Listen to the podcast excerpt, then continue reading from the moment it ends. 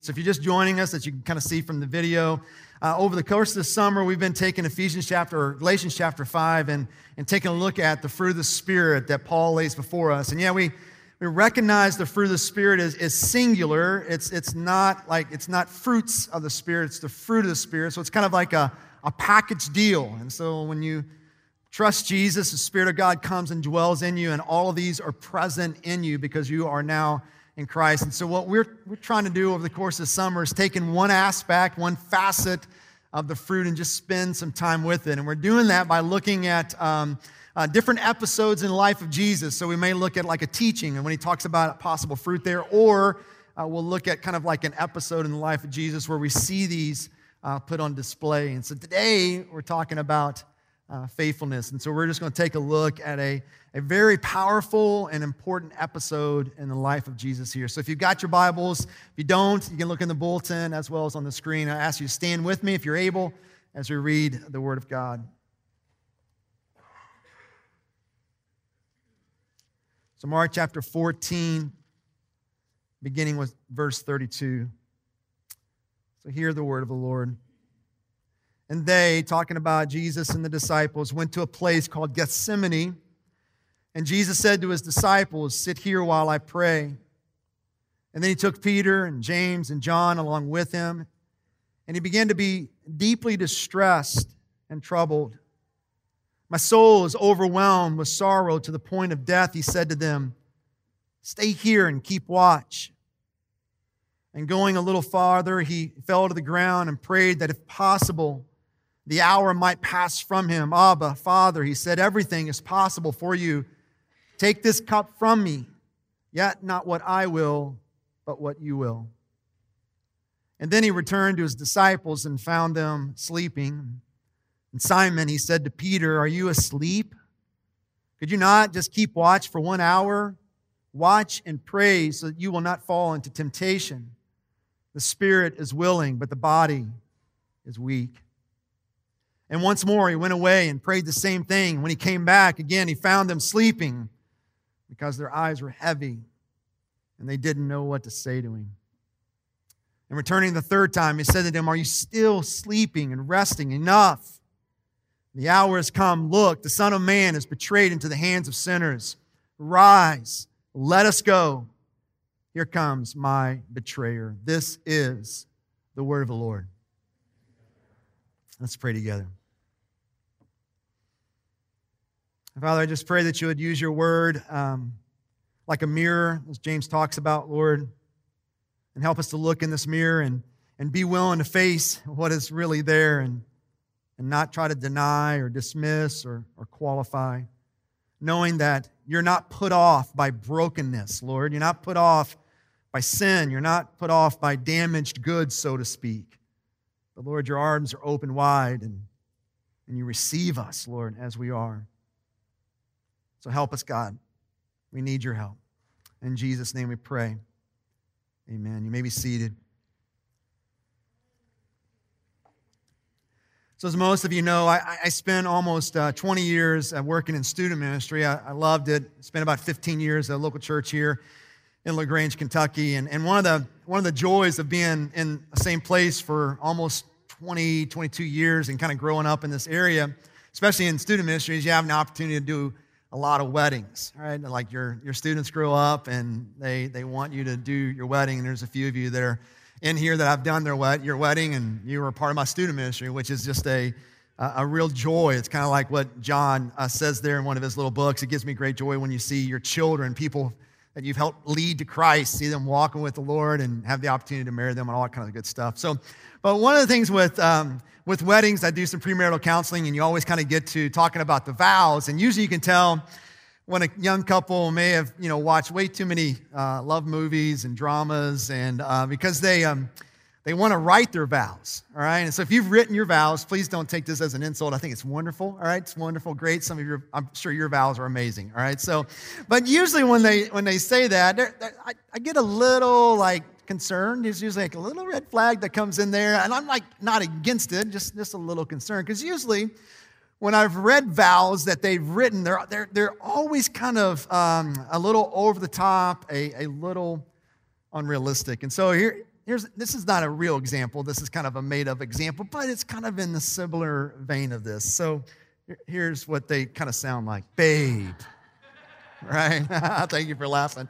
That's awesome. I vow to passionately love you like a California wildfire every day. I vow to rub your feet every night and serve you endlessly with a love deeper than the oceans. I will sing you to sleep and bring you fresh squeezed mango juice every morning. From this moment on, everything I do will be for you, babe, right? And if you're like me, you say, ah, give it a week, right? Maybe not even that long, right? That's probably being really generous. Oh, there's just something about our culture and, and within all of us that we kind of had this draw to what is dramatic and extravagant and sort of over the top. And, and maybe I'm just a little old fashioned when it comes to weddings, but I do like kind of the traditional historical vows, and I usually try to steer couples in that direction. And, and so just, just kind of listen to these. I mean, there's nothing sexy about them, but there's something like weighty about these vows. I take you to be my wedded wife, to have and to hold from this day forward for better or for worse, for richer or for poor, in sickness and in health, to love and to cherish, till death do us part. This is kind of like, um, like an everyday love, isn't it? This is kind of like a come what may kind of love that no matter what will happen over the course for life, I'm here. I'm not going anywhere. It's not real sexy, right? May not be a lot of songs that are written about this, so to speak, but it's um, there's an extraordinariness, there's a staggeringness of this when this kind of vow is lived out over the course of a lifetime. And the Bible calls this kind of love faithfulness. Faithfulness. Faithfulness is being trustworthy, it's being dependable, it's being firm in your resolve, it's, it's showing up, it's being there, it's being loyal, it's being dependable. And this is, you know, something that happens over the course of a long period of time. And, and faithfulness, in essence, is costly. That's why we don't go to a couple that's been married for six months and say, man, you've been faithful, right? I mean, you can encourage them and say, man, good job, good work here, but faithfulness is not there yet because faithfulness is put on display over the course of a long period of time. So that's why you go to a couple that's been at it for 30, 40, 50 years and say, wow, that's, that's a couple that's been faithful because that's been costly. That's been hard. That's been difficult. One of the foundational attributes and characteristics of God that we've celebrated this morning is his faithfulness. Without God being faithful, there's no way for us to even have a relationship with Him, a relationship of trust. But God is faithful. He is trustworthy. He is dependable. He is steadfast. He is the rock. And some can argue and, and make a, a, a plea, which I would fully agree, is that the Bible in and of itself is sort of a witness, a testimony to the faithfulness of God. Over and over, you see God being faithful. And it's a theme that we see over and over in the Psalms. And so what I what I want to do this morning, yeah, we you know, we could take like a, a, a huge survey of all the Bible and show you all the faithfulness of God throughout the entire scripture. And that we could do that. But I, I, what I want to do this morning is I just want to take an episode of the life of Jesus, all right, that I that I think has a reflection upon the whole. So if so if faithfulness is costly, right? It is. Like genuine tangible faithfulness is something that is costly, then how do we see this in the life of Jesus? Where do we, where's an episode that we can go to that kind of shows us this faithfulness? And, I, and we see it here. And so one of the things that, that Mark is trying to do in this, this kind of um, retelling of the story of, of Jesus in the Garden of Gethsemane, he's trying to lay before us a contrast, right? The contrast between a faithless group of people, the disciples, and the faithful one in Jesus. And so I want to spend some time just kind of unpacking this contrast here. And so I want to start off with, with just talking about the disciples who were a group of men who failed, who were faithless. And I know this is kind of sort of the bad news here, but, but this is what Mark wants us to do as we read this. He wants us to identify with the disciples. He wants us to be able to see our own faithlessness in times when it really costs. And I know it's really hard for us because when we read the Bible, we, we have a tendency, and maybe maybe you don't, but I have a tendency to kind of look at it as a third party, right? Just kind of look at, at above it, like I'm not anybody in there. And so we kind of have this sort of um, superiority, this self righteousness that we have toward the disciples. And, and I just want to invite you to receive the indictment that Mark wants you to feel. We're much more like the disciples than what we want to care to, to own and believe. So this is this is the end of kind of a, a very difficult week. This is getting ready to, uh, Jesus is getting ready to be betrayed later that night. The cross is coming. And so before that, he's going in this garden to spend some time praying to his father. And he, and he leaves about, you know, they, they got, you know, 11 of them now. So he leaves about eight of them sort of outside the gardens, kind of like in the, in the gate there. And he takes three of them closer in. Peter, James, and John, some of his closest friends here on earth. And and we know that, that they were kind of able to see, their eyewitness of this, because they were, they were able to see his brokenness. They were able to see kind of the, the way he prostrated himself, and they were able to hear, you know, what was going on because they recorded these words for us. And so we see there in verse 34 how Jesus expresses, My soul is overwhelmed with sorrow to the point of death. I'll, I'll come back to that here in just a few minutes. But he said to his disciples, These three men, look, stay here, keep watch. So, in essence, all he's saying, like, look, I, I need you to pray with me right now. I need you to, to stand with me. I need you to be here. I need you to be loyal. I need, I need you right now. I need you to stay up and keep watch and pray. And we know that even though Mark doesn't record this, that these men said yes to this. Right? They said, yes, we, we're there. And we know for a little while they were because they recorded the very first kind of phrase of what Jesus said in his prayer. But later on, we see in verse 37 that that didn't last very long. When he comes back, he says this, and Jesus returned to his disciples and, and he found them sleep, sleeping. He refers Simon to his old name because in this moment, Simon is acting out of his old identity, his old nature, not his new nature, new identity that Jesus gave to him. He said, Simon, he said to Peter, are, are you asleep? Could you, could you not keep watch for one hour? Watch and pray so that you will not fall into temptation. The spirit is willing, but the body is weak. And their response, again, I would say here, even though Mark doesn't record this, is yeah, we're, we're with it. We're, we're with you, Jesus. You know, we're just a little tired, got a little cat nap, right? 10 minute power nap. We're ready to go, right? We're, we're with you. And so, verse 40, he comes back a second time and he says this When he came back, he again found them sleeping because their eyes were heavy and they didn't know what to say to him. I felt a lot of shame then. He comes back a third time in verse 41. And he said, returning a third time, he said to them, Are you still sleeping and resting? The most difficult night in Jesus' life, his closest friends fail him. They, they blow it. A time when Jesus needed them most they were faithless.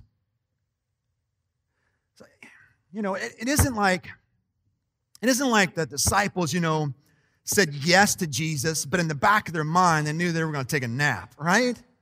It isn't like disciples said, "Oh yeah, yeah, yeah, yeah, we're with you," you know, but you know, you've kind of been overreacting. You've been really emotional this week. Yeah, yeah, we're with you. You're kind of like, just go do your deal, you know, and they're going to take a. They, they didn't say that. Yeah, they're when they responded with the yes, there was a desire to be dependable. There was the desire to be faithful. There was the, the want to be the friend that Jesus needed in this time.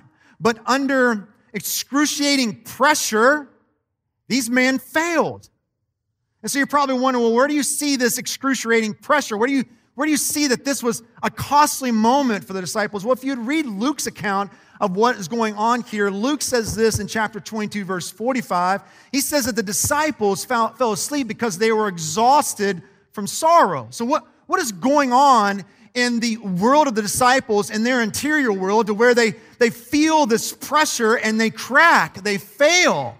Well, you got to remember, this is, um, this is the week that Jesus is being, you know, leading up to. I mean, the disciples sort of got a clue what's happening here, but not fully. So this all begins on Sunday, on Palm Sunday. Jesus rolls into Jerusalem on a, on a donkey, and, the, and the, the people of the town were laying palm branches down and yelling, King Jesus, King Jesus, King Jesus. And there's a lot of stuff going on here that we didn't have, you know, we don't know for sure. Disciples are kind of clueless about. But in essence, what is going on here also is that Jesus is sort of kind of like forcing the hand of his enemies to say, look, you either crown me or kill me.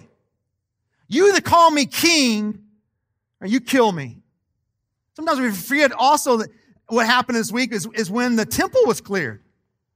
That's when Jesus came in and did a little smackdown in the temple garden. Man, he was fired up, made a whip. I mean, anybody making a whip, right? He made the whip. He didn't like say whip and pop, there it is. He made that bad boy. So he was fired up. He was getting ready to clean house here. This all happened in the same week. And in essence, he come in there and kind of attacks the sacrificial system. And for the disciples, as they're watching it, it almost feels like, man, you're picking a fight. Man, are you wanting to be killed?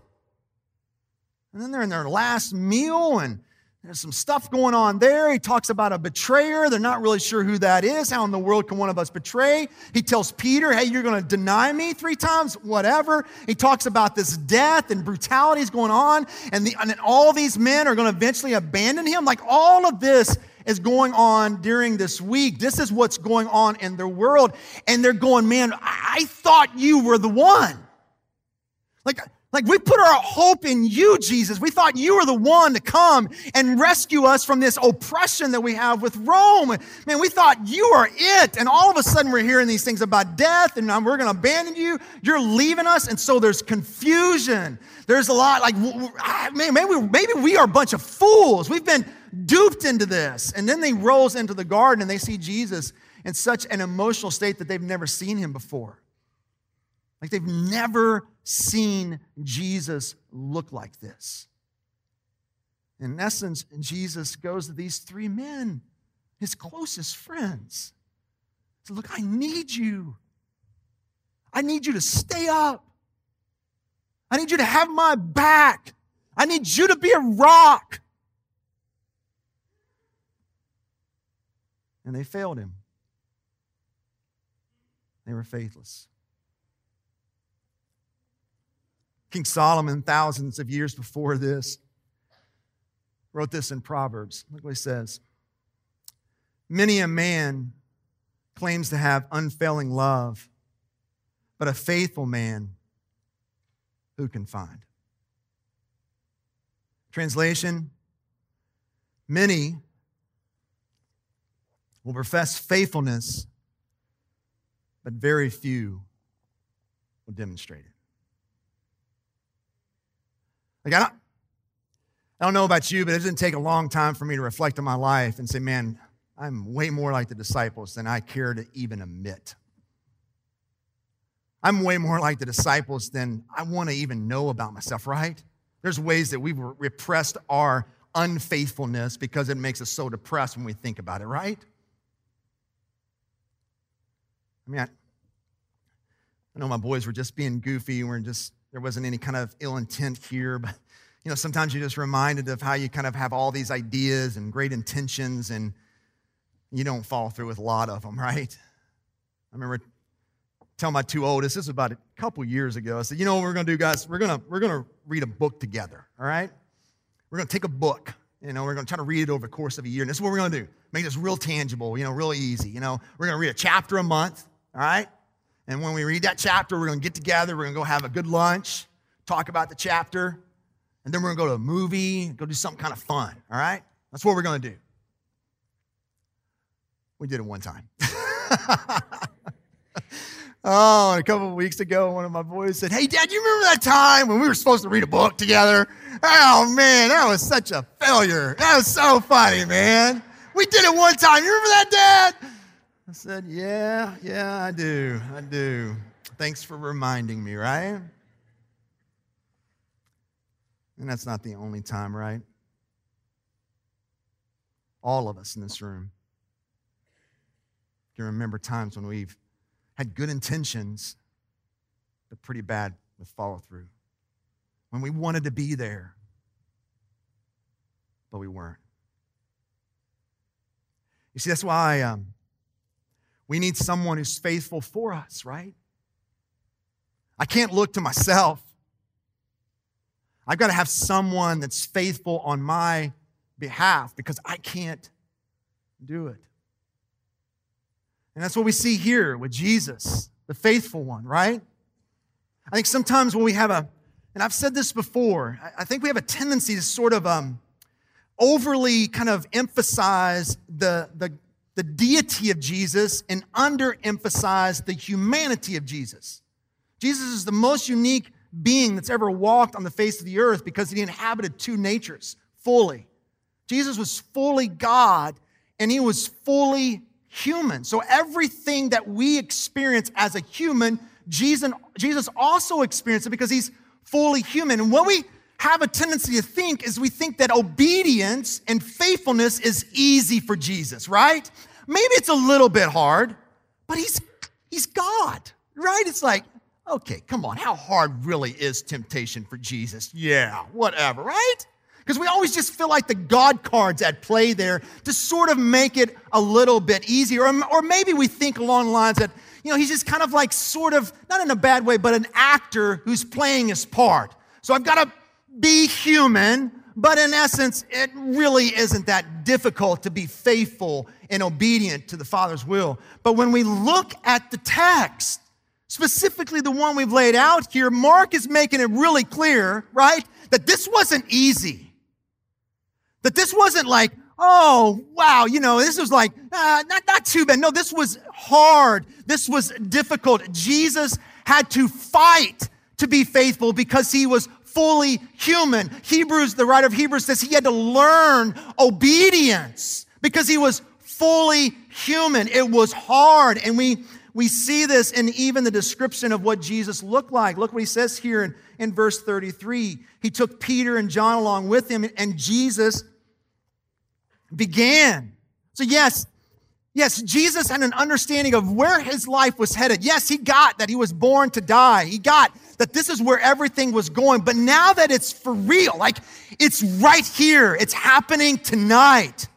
It's, it's like it game's on.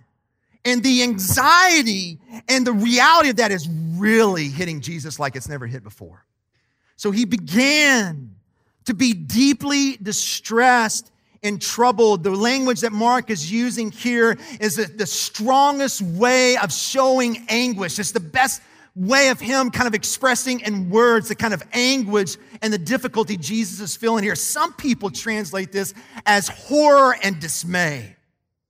That Jesus was horrified, horrified at the thought of what he's getting ready to face.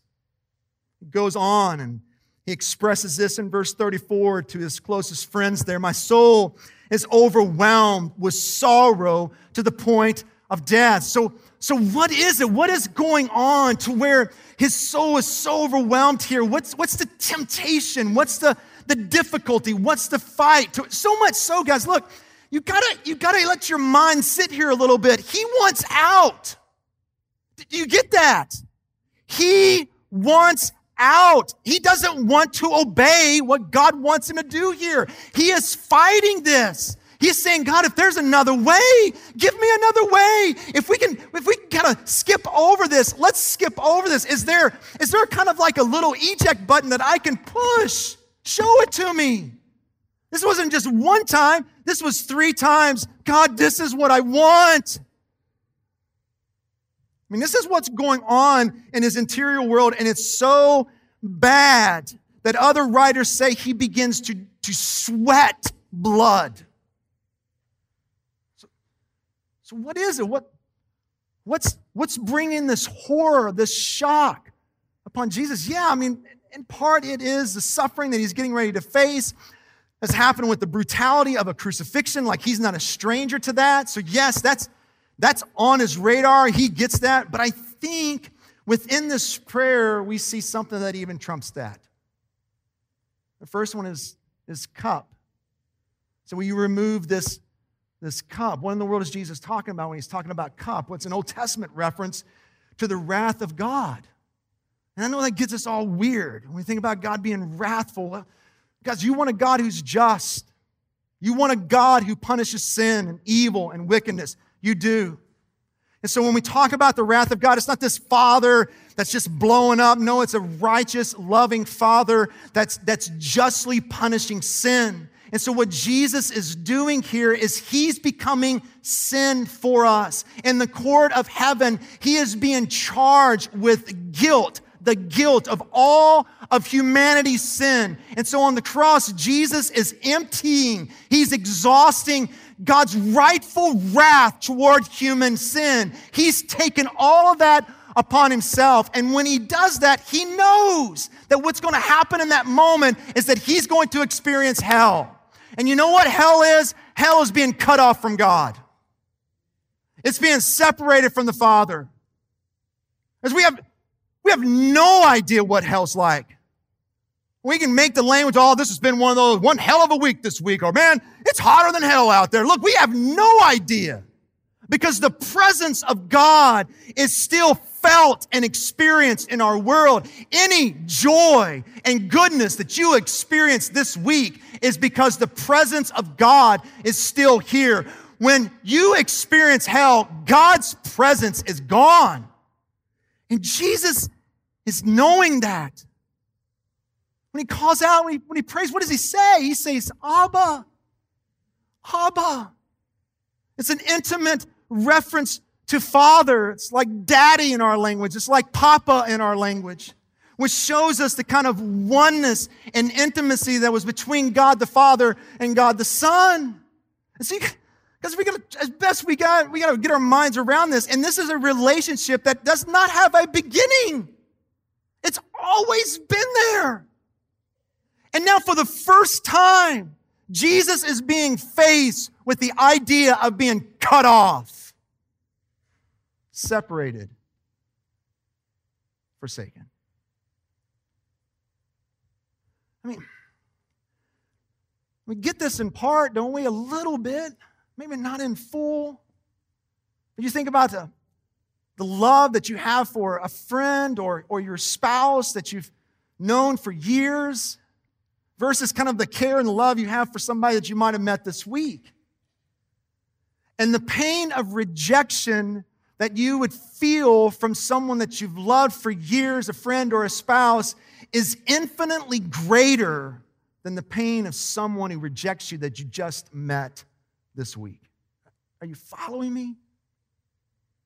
And try your best. Like, I, I can't even fathom this. Try your best to think about a relationship that's been in existence for all of eternity. And now it's going to be cut off. Separation. And as Jesus begins to taste this, experience this, he is so overwhelmed that he's sweating blood.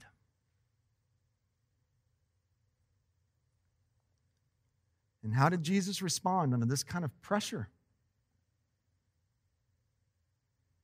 He was faithful. He was faithful. He was a rock. He was steadfast. He was loyal. I don't mean this in any kind of disrespect or anything like that, but it's almost like God was sort of rubbing it in his face of the unworthiness and faithlessness of the people that Jesus was going to die for. Right there in that moment. One older pastor puts it like this The greatest act of faithfulness in the history of the universe happened when Jesus looked at these men falling asleep on him and could have said this Why should I? Infinitely greater than all the angels of heaven and all the kings of the earth. Take this burning agony into my heart and soul, cast myself into this eternal furnace for those who will never repay me or profit me one iota who cannot even stay awake with me one hour in a time of my greatest need. Why should I give into unimaginable torment when they will not even give me a few minutes of their attention.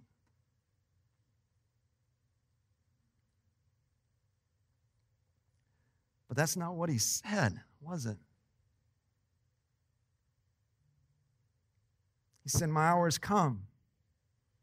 Look, the Son of Man is being betrayed into the hands of sinners. Rise, let us go. Here comes my betrayer. He was faithful, he was steadfast. You see, the answer to the question that Solomon gives to us in Proverbs chapter 20 a faithful man who can find, that man has a name, and his name is Jesus. He is the faithful one. He is the one who is steadfast. He is the one that's like a rock on a beach where the waves crash and the waves crash and the waves crash. And then when they get away, it's still there. He's the one that's dependable. He's the one that's loyal. It is Jesus. He is the faithful one. That's why Paul can tell his young protege Timothy later on, as he's getting ready to die, this truth. If we are faithless, why does he say that? Because he can recount in his own life how he has been faithless. That's why Paul can say that. This, this superhero, that we would so to speak, of spirituality, we think, oh, he's never blown it. He's blown it. Just like all of us in this room, including me. If we are faithless. Guess what? He, Jesus Christ, remains faithful. Faithful. And there is no better place than these 10 verses do we see the faithfulness of Jesus, an immense cost on him personally. This wasn't easy. This was a fight to be faithful. And the writer of Hebrews says he did it with joy, with the joy set before him, he endured the cross. So you look to a passage of scripture like this and you're going, okay, like, all right, like, all right, what, what are you, what are you telling me, Lisle? What are you telling me to do with this? I mean, I, like, you can't tell me to go be like Jesus, right? Go, go model this kind of faithfulness, right? I mean, it's almost like if you say that, Lisle, that just crushes me. Like, I, I can't do it. Like, like, I'm done. And, and, and I would say, then thank God you've gotten to the place where God wants you. He wants you to get to a place where you're done with your self reliance. He wants to get you to a place where He crushes you and says, You can't do this. Hey, okay, if you think you can't, go ahead. Get out here and try it because eventually you'll blow it. You need one who's been faithful on your behalf that has paid for your faithlessness. That's been the case, of course, across all of our lives here. You need one that is your substitute. You don't just need a model, you need someone to take your place. And that's what Jesus has done for us. And so when we receive the faithful one, the Spirit of God is placed in our lives, and we have the fruit of the Spirit. All of it. All of it. It is, if you're in Christ, it's all there. And this kind of faithfulness is possible for you because you are in Christ and the Spirit of God dwells in you. And the work of this big word called sanctification, which is just basically maturity, is this, is he's taken what is true about you and working it out. So what is real about you if you're in Christ is you are faithful. You are faithful because Jesus is faithful. We see it on display here, and you are in Christ, and his spirit dwells in your life. That is the true you. Even though Satan, all of his hellish crew, is going to tell you differently. That is the true you. You are faithful. Now, look, that means there is some intentionality on our part. It isn't like, we just passively receive this, so to speak. No, the Spirit empowers us. There's an intentionality on our part to where this fruit of faithfulness comes out and we experience it and other people around us experience it. And I'll give you two. What does that look like? Well, here's two. The first one is this, and I've said it every time I've preached here, and you probably think I'm a broken record, and I don't give a rip. But here it is, right? You have to reflect upon Jesus. You have to. This doesn't happen by some kind of weird osmosis or what. No, no. It's when you think upon the one who is faithful that then the fruit of faithfulness comes out. It's when you reflect and think about the one who is good that goodness begins to come out. When you think and reflect upon the one who is love, Jesus, then love begins to come out in your life. As you think and reflect upon the one who is patient, then patience comes out in your life. Like, because there's no rocket science here. There's no crazy theological degree that you got to have here. It's sitting down with an episode like this and saying, okay, and God help me to see the beauty of Jesus in this passage of scripture, and you read it. And then you maybe read it again. And then you pray, God, I want this fruit to be more evident in me. And then you go throughout your day being sensitive to the Spirit and what He does there. You get up the next morning, and guess what? You can read the same one. God's not ticked off. He's not like, oh, come on. We're supposed to get through the Bible in a year. If you stay here, you'll never get there. And there's a little mark. I got it up here. I'll give you a bad day. Come on. No, God's not. It's crazy to some of the stuff we got in our heads. No. Bring it before the Lord. And some days you, you do it and you go like, I didn't get anything. It's okay. It's okay. But I am convinced of this, and I don't know how this fully all works. I think there's a mystery to some extent in all this, but it is the means by which the Holy Spirit uses as you reflect and think on Jesus, His faithfulness. The Holy Spirit does something in us to where He begins to shape the very core of our being to where we become faithful. So it starts there, reflect. And then I would say it leads to this, all right? So, so if the action of goodness is generosity, that's last week, all right? So if the action of goodness is generosity, where, where we're generous with our kindness, we're generous with our compassion, we're generous with our, with our patience and our love, that's the action of, of, of, of goodness. I would say that then, therefore, the action of faithfulness is obedience. Obedience. That over the course of our lives, not episodes, right? Yeah, we're going to fail, blow it, do.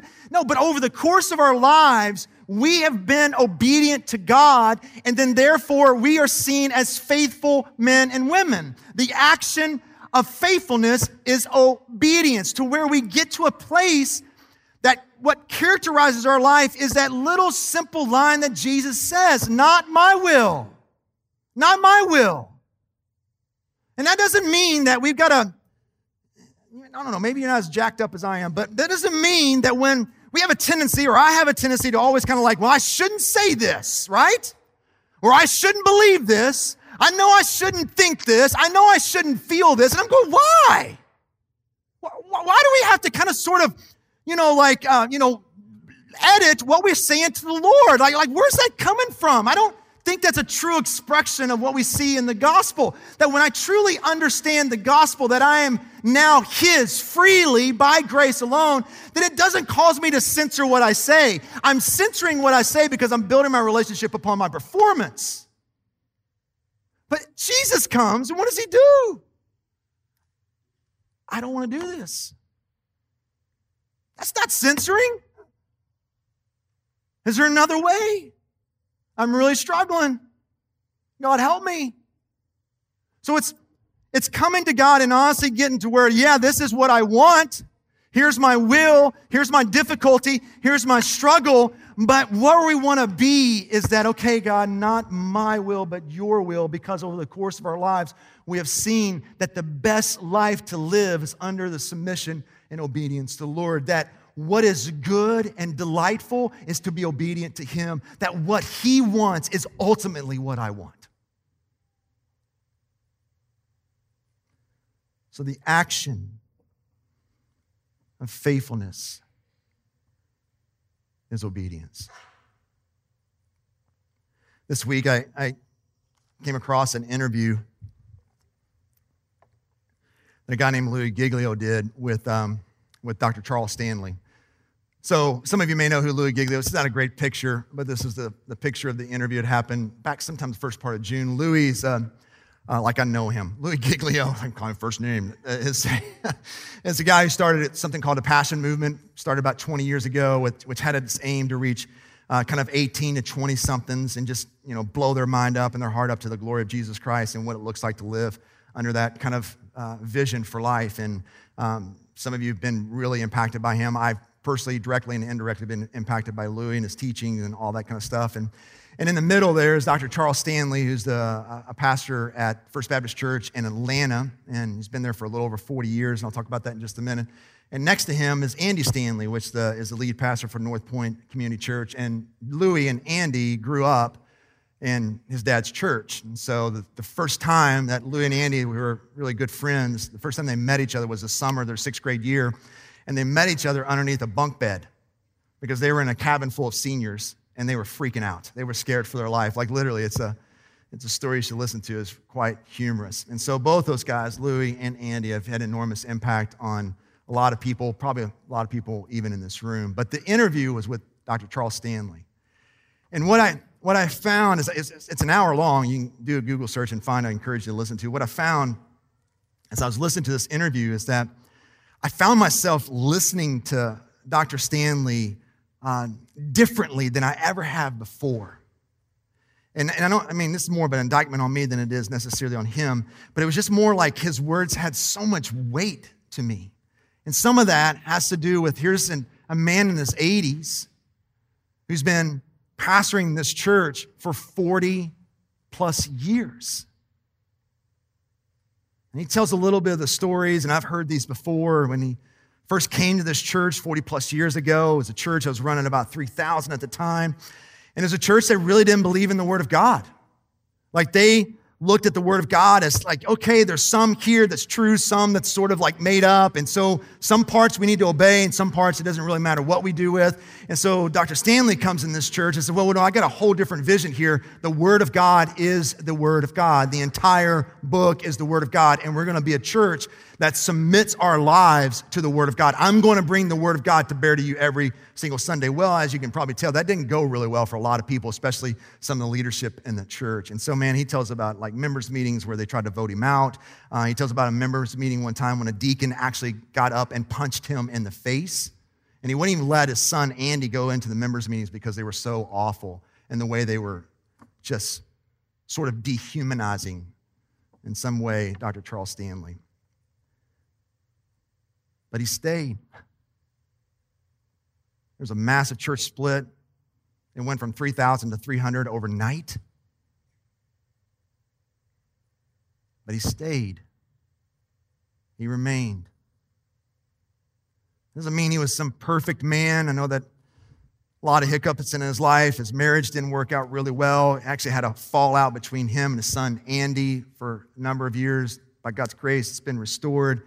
But there at the chorus, you know, like if you look at the whole of his life, I'm just amazed and kind of like blown away by the faithfulness of this man in his 80s, pastoring the same church for 40 plus years. He stayed, he remained, he was steadfast, and it was costly.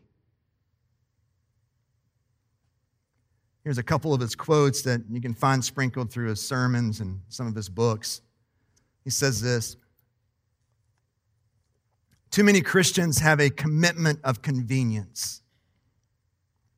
And I'd be the first one to raise my hand. They'll stay faithful as long as it's safe and doesn't involve risk, rejection, or criticism. Instead of standing alone in the face of challenge or temptation, they check to see which way their friends are going.